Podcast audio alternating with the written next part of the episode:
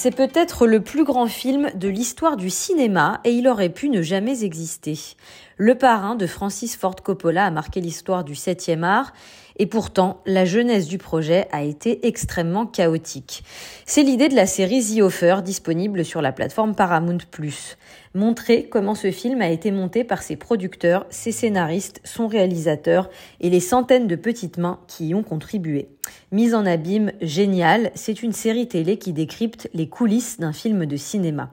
En dix épisodes, cette série explore les ficelles du cinéma dans les années 70. À l'origine, prenait un jeune producteur, Al Rudy, qui débute chez Paramount. Ancien programmateur informatique, il ferait tout pour rester dans le monde du show business. Il convainc le patron du studio Paramount, le très charismatique Bob Evans, de le laisser produire un long métrage. On refile alors à ce novice l'adaptation du best-seller de l'année 1969, Le Parrain, écrit par Mario Puzo. Tu as bien lu Le Parrain? Ouais, bien sûr. Qui n'a pas lu Le Parrain? On a fait le tour de la ville et personne ne veut l'adapter, alors c'est toi qui le produira. Surtout ne merde pas. À partir de là, une machine infernale se met en action pour arriver à accoucher de ce film fleuve.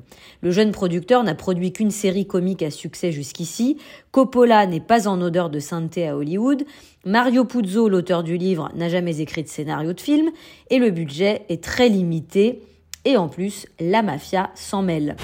Voulez produire un film qui fera passer les Italiens pour des animaux, et ça, ça n'arrivera pas. Avec tout le respect que je vous dois, je crois que j'ai une solution pour régler notre problème.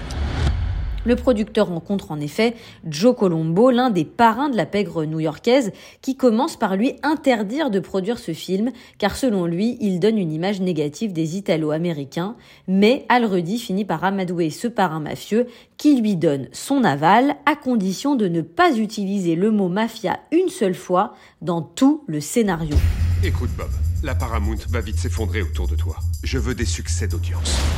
Parallèlement, le studio Paramount est en pleine déliquescence. Le parrain est un vrai coup de poker qui pourrait permettre au studio de ne pas faire faillite. L'enjeu est donc immense. Je n'ai aucun acteur. Tu crois que Pacino est une possibilité? Arrêtez ça Pas Pacino. Marlon Brando est intéressé. C'est un grand cinglé. C'est là que le choix des acteurs devient crucial. Le mythique Marlon Brando finit par accepter de jouer Don Corleone, alors que le producteur se bat longuement pour imposer le jeune Al Pacino, acteur de théâtre indépendant à l'époque, dans le rôle de Michael Corleone. Cette série raconte énormément de renaissance. Quand elle commence, les protagonistes n'ont plus rien qui les anime dans leur vie. Ce projet de film va leur redonner l'énergie vitale et tous les relancer aussi bien professionnellement que moralement. C'est ça qui me fait vibrer. L'émerveillement. L'émotion.